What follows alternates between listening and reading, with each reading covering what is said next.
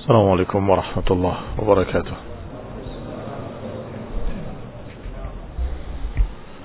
إن الحمد لله نحمده ونستعينه ونستغفره ونعوذ بالله من شرور أنفسنا ومن سيئات أعمالنا.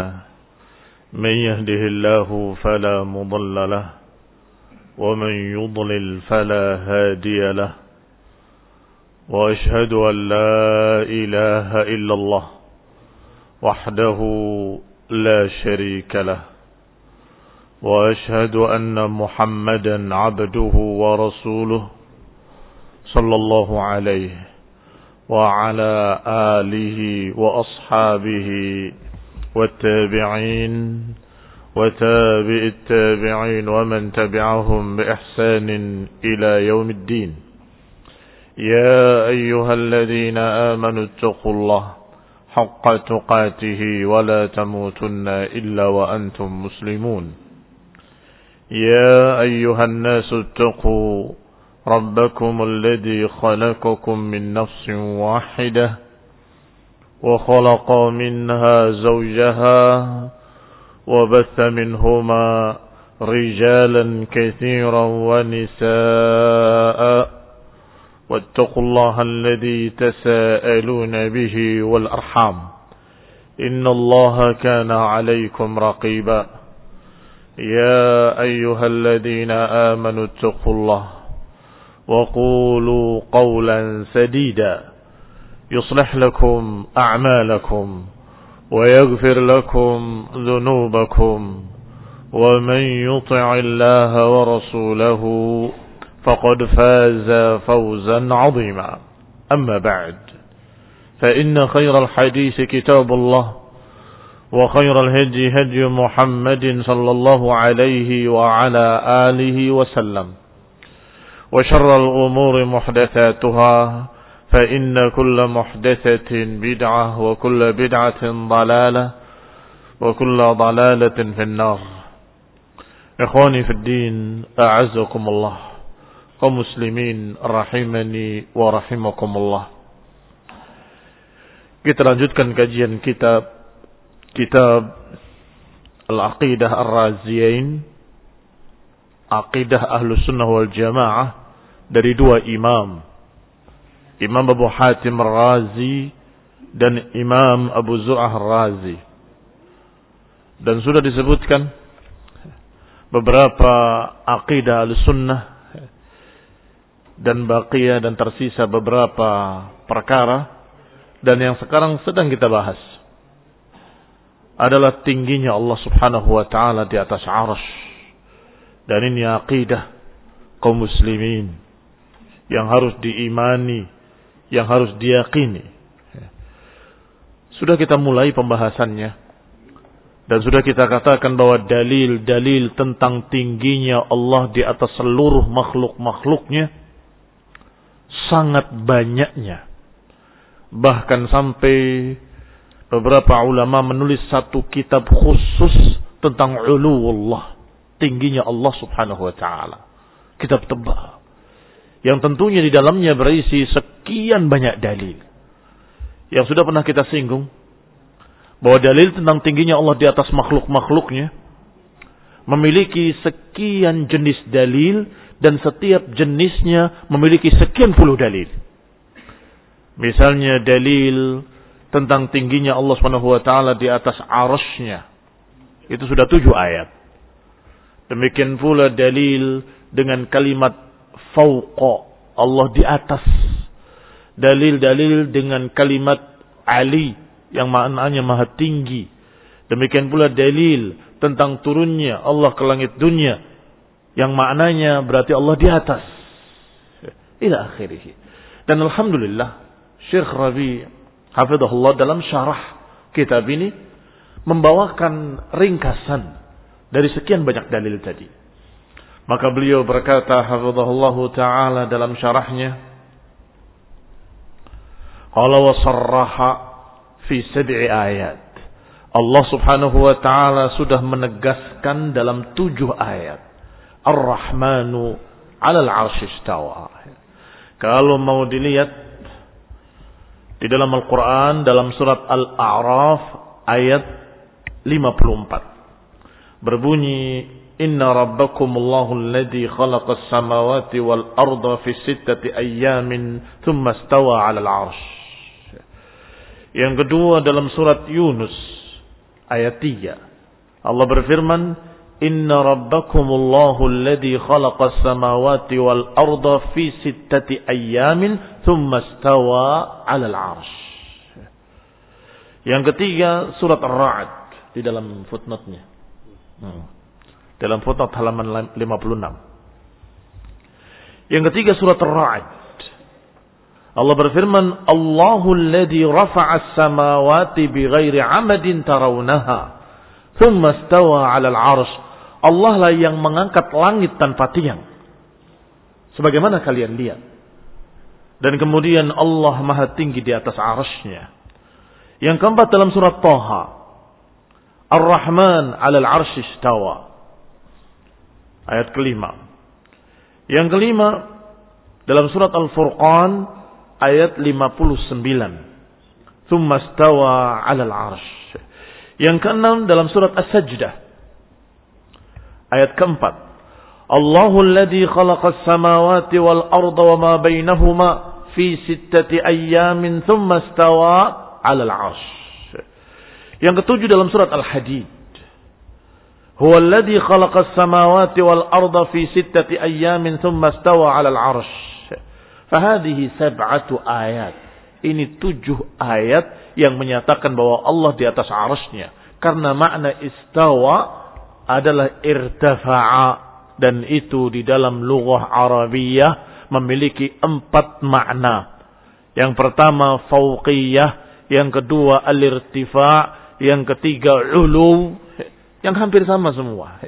Tinggi di atas ini makna istawa. Kemudian kata Syekh Rabi hafizahullah. Qala di dalam ayat Al-Furqan 56, "Tsumma stawa 'alal 'arsyir Rahman fas'al bihi khabira." Kemudian dia maha tinggi di atas arasnya Ar-Rahman. Fas'al bihi khabira. Makna fas'al bihi khabira yakni nafsahu. Tanyakan pada khabir, yakni pada yang maha tahu. yakni dirinya. Allah Subhanahu wa taala bahwa dialah yang maha tahu, maka tanyakanlah kepada yang maha tahu fayukhbir an nafsihi maka Allah akan kabarkan tentang dirinya bahwa dirinya di atas arasnya arasnya di atas tujuh lapis langitnya langitnya di atas bumi kita ini maka di mana Allah maha tinggi di atas seluruh makhluk-makhluknya, di atas langit-langitnya, di atas arasnya, dan Allah paling tinggi, maha tinggi di atas seluruh makhluknya. Laisa fauqahu syai. Tidak ada di atas Allah sesuatu apa pun. Qala Dikatakan pula selanjutnya, akhbara bi annahu istawa 'alal 'arsy. Allah kabarkan bahwa Allah di atas arasnya. Dan Allah kabarkan sifat-sifatnya yang husna dan nama-namanya yang ulia. Fas'al bihi khabira. Maka tanyakanlah kepada al-khabir. Yaitu Allah subhanahu wa ta'ala. Siapa yang tahu tentang Allah subhanahu wa ta'ala? Manusia tidak tahu yang gaib. Pendengarannya terbatas, penglihatannya terbatas, pikirannya terbatas alat perabanya terbatas, panca inderanya terbatas. Maka nggak akan sanggup berpikir tentang Allah atau mempelajari tentang Allah dari panca inderanya sendiri. Gak akan mungkin. Maka satu-satunya jalan pengenalan kepada Allah Subhanahu wa taala adalah bertanya kepada Allah sendiri dan Allah turunkan kitabnya. Allah utus nabi-nabinya untuk mengenalkan Allah dengan sifat-sifatnya dan nama-namanya. Kemudian Allah katakan laisa kamitslihi syai'un wa huwa samiul basir dan Allah tidak sama dengan makhluknya, tidak sama dengan sesuatu apa pun dan Allah Maha mendengar lagi Maha melihat. Fanusbit kull hadhihi sifat. Maka kita tetapkan semua sifat-sifat tadi sesuai dengan apa yang Allah ajarkan dengan dua kalimat. Yang pertama, laisa kamitslihi syai. Allah tidak serupa dengan makhluknya. Yang kedua, wa huwa samiul basir dan dia Maha mendengar, Maha melihat. Dinafikan keserupaan Kemudian ditetapkan dua sifat. As-sama' wal basar. Wa huwa sami'ul basir. Menetapkan sifat sama' bagi Allah. Dan menetapkan sifat basir bagi Allah SWT. As-sama' pendengaran. Wal basir penglihatan. Tetapi ada kaidah yang pertama. Laisa kamislihi syai' Tidak ada yang serupa dengan Allah sesuatu apa pun. Maka kalian jangan ragu-ragu menyatakan Allah mendengar. Jangan khawatir sama dengan makhluk. Karena kita punya dua kaidah. Kaidah pertama menetapkan wahwa sami'ul basir. Allah mendengar, Allah melihat. Tetapi ada kaidah di samping kaidah penetapan, ada kaidah penafian keserupaan. Bahwa Allah tidak sama dengan makhluknya. Maka penetapan tadi menetapkan pendengaran. Tetapi pendengarannya tidak sama dengan makhluknya. Menetapkan penglihatan. Allah melihat. Tetapi tidak sama dengan makhluknya. Ini metode ahlus sunnah diambil dari ayat ini. Laisa kamislihi syai' wa huwa as-sami'ul basir. Fanusbit kulla hadhihi sifat. Maka kita tetapkan sifat-sifat tadi. Al-istiwa, tingginya Allah di atas arasnya. Wan nuzul, turunnya Allah ke langit dunia di sepertiga malam terakhir. Wal maji, datangnya Allah Subhanahu wa taala dalam Al-Qur'an disebutkan wajah rabbuka, datang Rabb kamu nu'min biha kama waradat fi kitabillah. Kita tetapkan sifat-sifat tadi dan af'al fi'il-fi'il Allah tadi dalam keadaan kaedahnya tetap tidak sama dengan makhluknya. Datang tidak seperti datangnya makhluk, turun tidak seperti turunnya makhluk, ila akhirnya. Tetap kita katakan sesuai dengan keagungannya, sesuai dengan ketinggiannya, sesuai dengan kesempurnaannya nusbit haqa'iqaha. Kita tetapkan hakikatnya. Hakikat mendengar kita tetapkan. Benar-benar mendengar. Hakikat melihat juga kita tetapkan. Benar-benar melihat.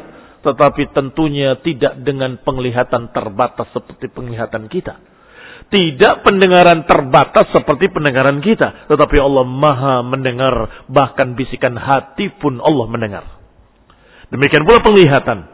Fis samai au fil ardi di langit ataupun di bumi atau di dalam bumi. Allah Subhanahu wa taala Maha melihat. Kaum muslimin rahimani wa rahimakumullah. Fanunfi anhal kaifiyah. Maka kita menafikan pertanyaan kayak apa. Sebab siapa yang akan menjawab? Tidak mungkin ada yang bisa menjawab. Kayak apa tingginya Allah di atas arasnya? Ya tidak tahu. Kalau dikabarkan dalam Quran, dalam Sunnah, kita akan jawab. Dengan Quran dan Sunnah. Kalau tidak ada, apakah kita pernah melihatnya? Tidak. Katakan tidak tahu. Dan tidak ada yang tahu kaifiahnya kecuali Allah sendiri dan yang diberitahu oleh Allah Subhanahu wa taala. Kalau tidak diberitahu, ya tidak tahu. Maka pertanyaan kayak apa adalah pertanyaan bodoh yang tidak mungkin ditanyakan pada manusia. Kayak apa? Ya tanya sendiri pada Allah Ta'ala. Kalau kamu bisa dapat wahyu. Ya. Ikhwani bidina azakumullah. Wa dalil ala nafil kaifiyah minal Quran. Apa dalilnya? Bahwa kita tidak boleh bertanya kaifiyah. Karena Allah menyatakan laisa kamitslihi syai. Allah tidak serupa dengan makhluknya. Maka sudah. Nggak mungkin bisa dijawab kalimat kayak apa.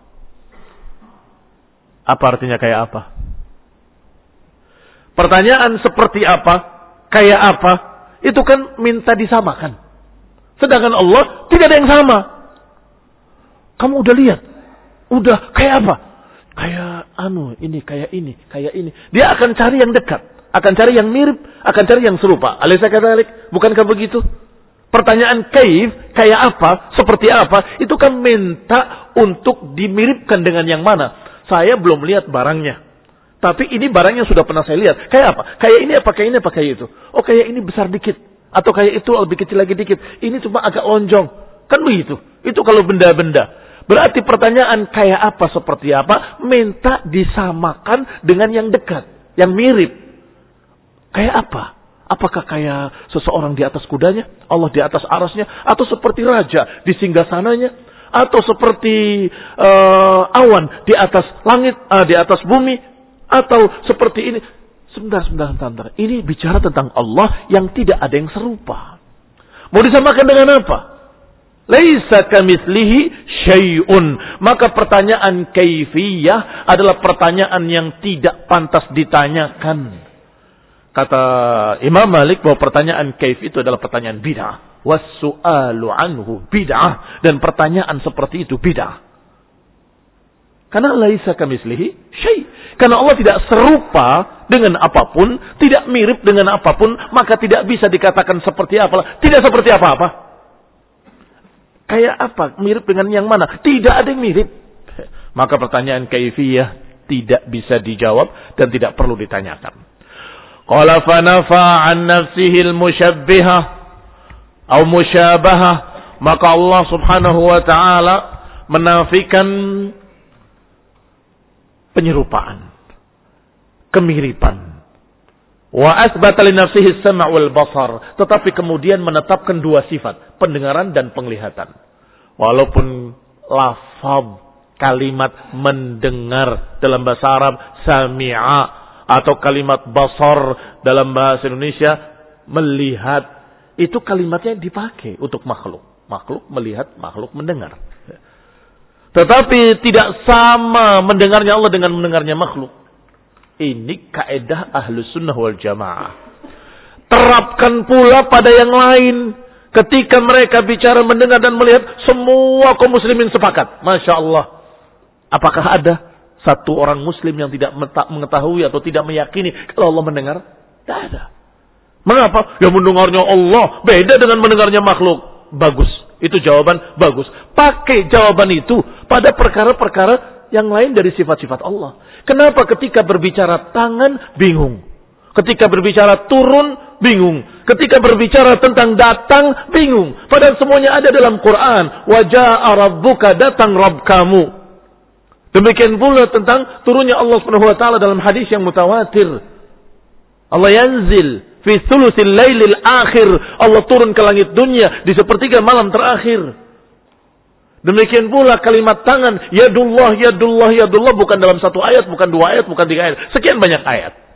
Kenapa ketika berbicara masalah ini, kalian tolak? Oh nggak mungkin Allah nggak punya tangan. Loh, ayat yang bilang begitu. Nggak mungkin Allah datang. Ayat yang bilang datang. Nggak mungkin Allah turun. Hadis yang mutawatir yang bilang. Kenapa ditolak? Alasannya, kan nggak mungkin. Nanti sama kayak makhluk. Nah, kenapa kamu sekarang jadi bodoh? Tadi cerdas. Allah mendengar, kita mendengar. Apakah sama? Ya lah, nggak sama. Demikian pula turunnya Allah dengan turunnya makhluk. Tidak sama. Demikian pula tangannya Allah dengan tangannya makhluk. Tidak sama. Demikian pula datangnya Allah dengan datangnya makhluk. Terapkan kaedah tadi pada semua sifat. Pada sifat yang mendengar melihat, mereka semua terima dengan Masya Allah. Dengan cerdas.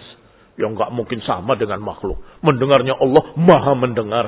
Demikian pula turunnya Allah maha turun. Kayak apa maha turun? Pokoknya sesuai dengan keagungan Allah Subhanahu wa taala. Sesuai dengan kemuliaannya, sesuai dengan ketinggiannya. Tidak mungkin sama dengan makhluk, nggak mungkin sama dengan turunnya manusia dari mimbar, nggak sama turunnya seseorang dari tangga, nggak sama dengan turunnya awan ke bumi, nggak sama. Laisa kamitslihi syai, pasti sesuai dengan keagungan Allah Subhanahu wa taala. Kayak apa? Tidak tahu. Ini pertanyaan nggak perlu. Sudah kita bahas. Mau bilang kayak apa pendekatannya dengan apa? Nggak ada yang sama dengan Allah Ta'ala. Maka pertanyaan tadi bid'ah. Kayak apa? Nggak perlu ditanyakan. Ikhwani fiddina azakumullah alhamdulillah. Kejelasan dalam manhaj ahlu sunnah sangat gamblang. Karena diambil dari kitab wa sunnah. Disebutkan bahwa potongan pertama laisa kamislihi syai'un membantah para musyabbihah. Sedangkan potongan kedua wahwa sami'ul basir membantah para penolak sifat. Ayat ini sekaligus membantah dua golongan. Golongan yang menyerupakan Allah dengan makhluk dibantah. Laisa kamislihi syai. Golongan yang menolak sifat Allah tidak mungkin. Turun Allah tidak mungkin di atas arus. Allah tidak mungkin. Dibantah dengan wahwa sami'ul basir. Bahwa Allah menetapkan sifat untuk dirinya. Wa ta'ala wasafa nafsahu bi annahu istawa fi sab'i ayat. Allah Subhanahu wa taala menyebutkan bahwa dirinya istawa maha tinggi di atas arusnya di tujuh tempat dalam Al-Quran. Sudah kita bacakan satu persatu. wa bi ijma'il muslimin as-sabiqin dan dengan kesepakatan seluruh kaum muslimin yang dahulu sampai sekarang. Artinya para ulamanya, para sahabat, para tabi'in, para tabi'it tabi'in. Bahkan disepakati oleh seluruh agama-agama samawi. Agama samawi itu Islam, Yahudi, Kristen. Mereka semua mengakui bahwa Allah di atas. Hanya saja orang Nasrani kadang tercampur pikiran mereka dengan Nabi Isa alaihissalam. Sehingga dikatakan di sorga. Bapak di sorga. Karena yang mereka pikirkan adalah Isa. Isa, Nabiullah. Yang tentunya berakhir dalam jannah, dalam surga. Tetapi bicara tentang Tuhan mereka, yang mereka katakan Tuhan Allah, mereka berkata di langit sana maha tinggi di atas seluruh makhluknya. Tanyakan pada mereka kalau tidak percaya. Bahkan dikisahkan oleh Syekh Rabi. Ma'al asaf dengan sangat disayangkan. Yahudi dan Nasrani saja percaya bahwa Allah maha tinggi di atas seluruh makhluknya. Sedangkan beberapa gerintil kaum mukminin, uh, kaum muslimin justru menolak. Bahwa menyatakan Allah tidak di langit sana. Allah tidak di atas. Allah di mana-mana. Mal asafis syadid. Dan kita sayangkan Nasrani dan Yahudi. Bagaimana mereka mengimani sifat Allah maha tinggi. Tetapi mereka menyekutukannya dengan makhluk yang di bumi. Yaitu Isa atau Uzair. Dikatakan oleh Syekh Rabi ada pengalaman beliau. Beliau mengisahkan bahwa salah satu dari muridnya mahasiswa di Jamiah Islamiyah menceritakan bahwa gurunya, dosennya pernah melihat seorang Nasrani melewati sekelompok orang. Disebutkan di sini sufi ya, orang-orang sufi. Nasrani ini tahu aliran ini.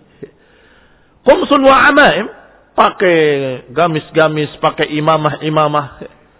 Wa kana ya'rif aqidatahum wa yaskhar minhum. Orang Nasrani tahu akidahnya kelompok ini dan kemudian dia lewat sambil bertanya, "Aina Allah? Di mana Tuhan Allah?" Di mana Allah? Mereka menjawab, "Fi kulli makan, di mana-mana." Maka Nasrani tadi berkata dengan tafala. Tafala itu seperti meludah tapi tidak keluar ludahnya. Bah gitu. Allah maha tinggi di atas seluruh makhluknya sampai ditinggal, sambil dicemooh. Bagaimana mungkin di mana-mana? Ada Nasrani. Ini orang Nasrani memperolok-olok mentertawakan haula penolak-penolak sifat. Ma'al asafis syadid. Wa ba'd haula al-mu'attilah dan mereka para penolak-penolak sifat ada yang berdebat dengan Nasrani. Berdebat tentang masalah ketuhanan dan keesaan, mereka selalu menang. Ini muslimin ini padahal penolak sifat, lalu menang bicara masalah keesaan Allah Taala dan Allah tidak punya anak ila akhirnya. Tetapi giliran masalah sifat Nasrani yang mengalahkan mereka. Bagaimana mungkin Tuhanmu tidak memiliki sifat? Bagaimana mungkin Tuhanmu di sini? Ila akhir, dicemooh, ditertawakan oleh mereka. Ikhwan ibn a'azakumullah, sungguh sangat menyedihkan. Mengapa kalian lebih bodoh dalam masalah ini daripada Nasrani? Dalam masalah keesaan kalian Masya Allah bisa membantah Nasrani. Tetapi dalam masalah ketinggian Allah di atas seluruh makhluknya. Kenapa kok jadi seperti Nasrani? Apanya? Kebodohannya. Nasrani kan bodoh. Tiga tapi satu. Satu tapi tiga. Walaupun tiga, tapi itu sungguhnya satu. Bagaimana? Bodoh atau bukan bodoh? Tunggu. Mereka juga sama. Ya pokoknya tidak di mana-mana. Ya di mana? Pokoknya tidak di mana-mana dan di mana-mana. Di mana-mana tapi tidak di mana-mana. Apa nggak bingung? Kamu ini membuat bingung masyarakat seperti membuat bingungnya Nasrani tentang Trinitas. Tiga tapi satu, satu tapi tiga. Mereka berkata di mana-mana, tapi tidak di mana-mana. Karena apa? Bilang tidak di mana-mana. Kalau kamu bilang di mana-mana berarti ada Nasallahu salam ya. Mereka yang membantahnya dengan kasar mengatakan berarti ada di tempat ini, tempat-tempat yang kotor, yang jorok, yang najis. Mereka sebagian mengatakan iya, di situ juga. Tetapi yang lain mengatakan tidak, tapi tidak di mana-mana. Jadi gimana? Di mana-mana, tapi tidak di mana-mana. Ikhwan ibn kenapa tidak menjawab dengan cerdas bahwa karena kemuliaan itu selalu lebih tinggi penguasa biasa dikasih kursi yang lebih tinggi biasanya. Pemimpin urusan lebih tinggi lebih di atas. Kenapa kamu tidak bisa terima kalau Allah maha tinggi di atas seluruh makhluknya? Diberitakan dalam Quran. Maka syar'an wa aklan wa fitratan. Secara syariat sudah banyak dalilnya. Secara akal juga sudah wajar yang lebih mulia maha tinggi. Demikian pula secara fitrah. Secara fitrah itu ketika kita berkata ya Allah. Mesti kepala kita otomatis ya Allah ke atas. Nggak ada yang ke, ke bawah begitu. Ke kolong. Sampai seorang yang tadinya dia menolak sifat. Kemudian suatu saat bertobat. Ditanya kenapa? Kata dia demi Allah. Aku bisa membantah mereka dengan berbagai macam argumen-argumen. Maksudnya argumen filsafat. Bukankah, bukankah, bukan. Satu yang saya tidak bisa bantah. Dan sampai hari ini saya tidak bisa membantah perasaan saya sendiri. Fitrah yang ada pada saya. Setiap saya menyatakan ya Allah, otomatis saya menengadah. Menengadah ke atas. Itu saya tidak bisa bantah, kata dia. Fitrah yang ada dalam hati saya. Ini fitrah yang masih lurus. Dan kaum muslimin pasti lalu berdoa akan begitu. Rasulullah SAW kalau berdoa mengangkat tangannya sampai terlihat ketiaknya. Ya Allah, ya Allah, ya Allah. Ke mana angkatnya? Ila sama. Diriwayatkan dengan tegas. Rafa ayadaihi ila sama. Mengangkat tangannya ke langit. Ya Rabbi, ya Rabbi. Ikhwanifidina muslimin rahimani wa. Kembali kepada ucapan Syekh Rabbi hafizahullah ala syahid yang menjadi bukti. Ana min adillati uluwillahi subhanahu wa ta'ala wa annahu fawqa arsyihi hadhil ayat allati saqaha Allah fil Qur'anil Karim. Bahwasanya dalil-dalil yang menunjukkan tingginya Allah Subhanahu wa taala di atas arasnya ayat-ayat ini yang sudah disebutkan oleh Allah dalam Al-Qur'an Al-Karim untuk menetapkan sifat keagungan Allah Subhanahu wa taala. Di antara keagungan Allah adalah tingginya Allah di atas arasnya. Maka Allah katakan beriringan antara ketinggian dengan keagungan. Wahuwal aliyul azim. Dalam ayat kursi. Ya. Dalam surat Ash-Shura. Di dalam sabihisma rabbika al-a'la. Alladhi khalaqa fasawwa. Ila akhirih. Uluwud Makna maha tingginya Allah dalam ayat ini. Tadi sudah lewat dalil Ar-Rahman alal arsy istawa. Sekarang dalil dalam bentuk ulu. Ain, lam, waw. Atau alim, uh, ain, lam, ya. Ali. Berapa dalam Al-Quran? Sabbihisma rabbikal a'la. Sucikan Rabbmu yang maha tinggi. Wahuwal aliyul azim. Allah maha tinggi. Kalian klik di komputer Ali. Ada berapa ayat? Bukan satu, bukan dua. Sekian ayat. Yang tentunya makna Ali jelas dalam semua tafsir adalah ketinggian. Uluwul zat, uluwul qahri, uluwul qadr. Yang namanya tinggi-tinggi segalanya. Tinggi kedudukannya, tinggi juga kadarnya, tinggi kemuliaannya, dan tinggi pula zatnya. Zatnya di atas sana. Qala kullu anwa'il ulum. Berarti kalimat Ali, Allah Maha Ali, menunjukkan Allah Maha Tinggi dalam semua maknanya. Mereka bedakan. Itu maksudnya tinggi-tinggi kedudukannya. Tinggi-tinggi kemuliaannya. Ada pun zatnya di sini. Ini bahaya. Yang seperti ini. Kalau Quran tidak membedakan. Kalau Al-Quran menyebutkan secara mutlak. Wahuwal aliyul azim. Maka kenapa kita mengkhususkan? Tingginya ini saja. Tidak. Semua ketinggian ada pada Allah subhanahu wa ta'ala. Ketinggian dalam masalah mulianya, ketinggian kedudukannya, ketinggian kadarnya, ketinggian kudrahnya, termasuk ketinggian zatnya subhanahu wa ta'ala. Dalil ketiga. Ini bentuk dalilnya ketiga. Kalau dalilnya berpuluh-puluh, setiap satu macam ada sekian juga dikatakan dalam ayat Allah Subhanahu wa taala tentang naiknya kalimat ilaihi yas'adul kalimut thayyib wal 'amalus salihu yarfa'u Kepadanya lah naik kalimat-kalimat yang baik. Dan kepadanya lah naik amal-amal saleh. Kepada siapa? Kepada Allah subhanahu wa ta'ala. Naik amal saleh kepada Allah naik kalimat tayyibah kepada Allah Subhanahu wa taala artinya diterima oleh Allah Subhanahu wa taala. Tayyib yas'ad ila ain, naik ke mana? Kepada Allah. Berarti Allah di mana? Di atas. Apakah mereka tidak pernah membaca bahwa Allah Subhanahu wa taala menyatakan dalam ayat ini ilaihi yas'adul kalimut tayyib, kepadanya lah naik kalimat yang tayyib. Ini kepada Allah SWT. Berarti Allah tinggi di atas. Karena perlu naik. Taib ayat lainnya. Ta'rujul malaikatu warruhu ilaihi fi yaumin kana miqdaruhu khamsina alfasana. Ilaihi yas'adul kalimut tayyib. Sekarang ta'ruju. Kalimat ta'ruju juga maknanya naik. Ta'rujul malaikatu warruh. Warruh Jibril alaihi salam. Naik malaikat dan ruh kepada Allah. Di mana Allah subhanahu wa ta'ala? Di atas. Demikian pula dikatakan al-uruj yakunu ila fauq la ila tahat. Yang namanya uruj, yang namanya naik itu ke atas. Kalau ke bawah tidak dikatakan dengan uruj dalam bahasa Arab. Kalau ke bawah tidak dikatakan naik. Dikatakan turun. La yuqal uruj ila masya yaminan atau shimalan di atas Allah, di atas Allah subhanahu wa ta'ala, di atas di atas makhluk, di atas mereka, di atas mereka. Demikian pula sebaliknya ketika dikatakan Allah turunkan Al-Quran. Nazala bihir ruhul amin.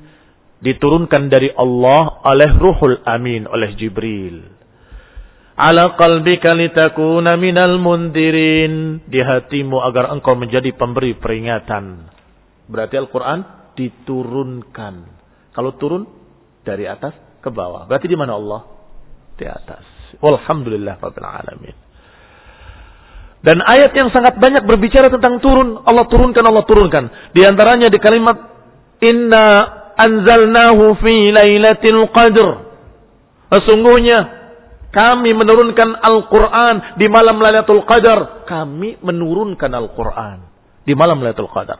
Ayat dalam surat Ad-Dukhan, "Inna anzalnahu fi lailatin mubarakatin, inna kunna mundirin." Sesungguhnya kami menurunkan dia di malam yang berkah, menurunkan lagi. Berapa ayat Allah menurunkan Quran? Nazalna, nazalna, nazalna. Sekian ayat lagi. Sekian hadis lagi. Berita bahwa Allah menurunkan Al-Quran. Berarti di mana Allah SWT? Di atas. Karena Qurannya turun pada kita, Berarti Allah Subhanahu wa taala di atas. Demikian pula kalimat raf'id darajat. Dul arsy yulqir ruh min amrihi ala man yasha min ibadihi liyundira yaum at-talaq. Allah katakan rafi'ud darajat, dul arsy. Allah maha tinggi derajatnya dan memiliki arsh.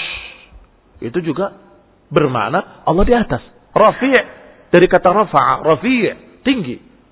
Misalnya istawa ditakwilkan. Istawa itu bukan tinggi. Taib, kalau istawa bukan tinggi, yang ini bagaimana? Rafi' akan ditakwilkan ke mana? Demikian pula ayat lainnya, jenis yang berikutnya, kalimat fis sama, fis sama, fis sama. Itu juga bukan satu, bukan dua. Sekian ayat. Di antaranya ayat Allah, "Aamintum man fis samai ayyaghsifa bikumul arda fa hiya tamur. Apakah kalian tidak takut dengan yang di langit sana? Kalau Allah akan menurunkan kepada kalian atau menenggelamkan kalian ke dalam bumi. Am amintum man fis samai an yursila alaikum hasiba? Apakah kalian tidak takut dengan yang di langit sana? Kalau-kalau dia akan menghujani kalian dengan hujan batu atau menenggelamkan ke dalam bumi. Diawali dengan aamintum man fis sama. Aamintum man fis sama. Apakah kalian tidak takut dengan yang di langit? Apakah kalian tidak takut dengan yang di langit? Di mana Allah fis sama? Dan itu tidak salah jawaban itu. Kalimatnya dalam ayat ini, aamintum man fis sama. Dan kalimat fi bagi yang mengerti bahasa Arab tidak mesti bermakna di dalamnya. Karena ada orang yang entah berpura-pura bodoh atau bodoh beneran. Allahu alam. Kata mereka, kalau di langit itu kan berarti langitnya lebih besar dari Allah Subhanahu wa taala. Oh, nggak paham. Ya. Jahil sepertinya. Kalimat fi bukan di dalamnya. Memang kalimat fi kadang bermakna di dalam sesuatu. Kadang-kadang. Tetapi kadang-kadang maknanya bukan di dalamnya. Mau bukti? Allah kisahkan tentang bagaimana tukang sihirnya Fir'aun. Yang ketika di mereka masuk Islam oleh Fir'aun disalib. Diancam dengan dibunuh dan disalib. Apa kata Fir'aun? La usallibannakum fi judu'in nakhli. Lihat. Wala usallibannakum fi judu'in nakhli. Akan aku salib engkau fi di dalam pokok-pokok pohon kurma di dalamnya pohon korma gitu? Jangan salah. Maksud di atasnya pohon korma. Taib. Berarti makna fi di dalam ayat ini bukan di dalamnya, tapi di atasnya. Berarti ayat tadi juga amintum man fis sama. Apakah kalian tidak takut dengan yang di langit? Maksudnya di atasnya langit sana. Itu tafsir pertama. Tafsir kedua, sama bukan langit, tapi sama adalah ketinggian. Karena sama itu dari kata sumu dan sumu itu maknanya tinggi. Berarti fis sama artinya fis sumu sehingga diterjemahkannya bukan di langit tetapi di ketinggiannya. Aamintum man fis sama maknanya aamintum man fis sumui. Apakah kalian tidak takut dengan yang di ketinggian sana? Baik, dua tafsir ini cukup untuk menjawab kebodohan mereka atau kepura-pura bodohan mereka. Isya belum. Baik. Bahwasanya Allah Subhanahu wa taala di langit maknanya di atas langit. Demikian pula kalau fisumu yang artinya di ketinggiannya. Qala wasfis sama' indahum malak wal malak yuhaddid hadha tahdid. Bahwasanya malaikat-malaikat itu mengancam mengancam manusia-manusia ini. Apakah kalian tidak takut dengan Allah yang di langit sana? Hada tala'u fi kitabillahi na'udhu billahi minal hawa. Tetapi ikhwani fi din a'azakumullah. Ada yang berkata maksudnya di langit itu malaikatnya. Apakah kalian tidak takut dengan malaikat yang di langit? Kalau kalau dia menenggelamkan sebentar sebentar, yang men mengazab manusia, yang menenggelamkan ke dalam bumi, yang menghujani dengan hujan batu, emang malaikat apa Allah SWT? Allah. Maka jelas yang dimaksud dalam ayat ini adalah Allah. Apakah kalian tidak takut dengan Allah yang di langit sana? Kalau kalau dia menghujani kalian dengan batu. Ikhwani fidina azakumullah ikhtisas ba'di makhluqat bi'annahu indallahi tabaraka wa ta'ala. Demikian pula ayat yang menyebutkan tentang beberapa hamba di sisi Allah. Sedangkan barakallahu fikum yang lainnya yang kufar tidak dikatakan diletakkan di sisi Allah SWT. Tetapi kalau Allah di sini berarti semuanya di sisi Allah. Iya Pak ya. Ayatnya berfirman, "Fa in istakbartum falladzina 'inda rabbika yusabbihuna lahu bil-laili wan-nahar wa hum la yas'amun." Kalau kalian sombong, wahai orang-orang kafir, maka sesungguhnya yang ada di sisi Rabbmu mereka bertasbih memuji Allah Subhanahu wa taala. Siapa di sisi Rabbmu? Ya malaikat-malaikat. Tapi kalau dikatakan Allah di mana-mana, berarti semuanya di sisi Allah. Dan itu tidak tepat. Salah. Demikian pula dikatakan wa min ayatihi al-lail wan nahar wasyamsu wal qamar la tasjudu lisyamsi wala lil qamar wasjudu lillahi alladhi khalaqahun in kuntum iyyahu ta'budun fa in istakbartu wa in istakbaru فالذين عند ربك يسبحون له بالليل والنهار وهم لا يسأمون فإن استكبروا kalau mereka sombong tidak mau beribadah pada Allah ketahuilah فالذين عند ربك mereka-mereka yang ada di sisi Rabbmu selalu bertasbih di siang dan malam dan mereka tidak bosan Artinya Allah tidak butuh kalian wahai orang kafir. Kalau orang-orang kafir tidak mau memuji Allah, nggak mau mengesahkan Allah, nggak mau memuliakan Allah, sesungguhnya yang di sisi Allah selalu memuji Allah SWT. Selalu menyanjungnya di malam hari dan di siang hari, tidak pernah berhenti, nggak pernah bosan. muslimin rahimani wa rahimakumullah.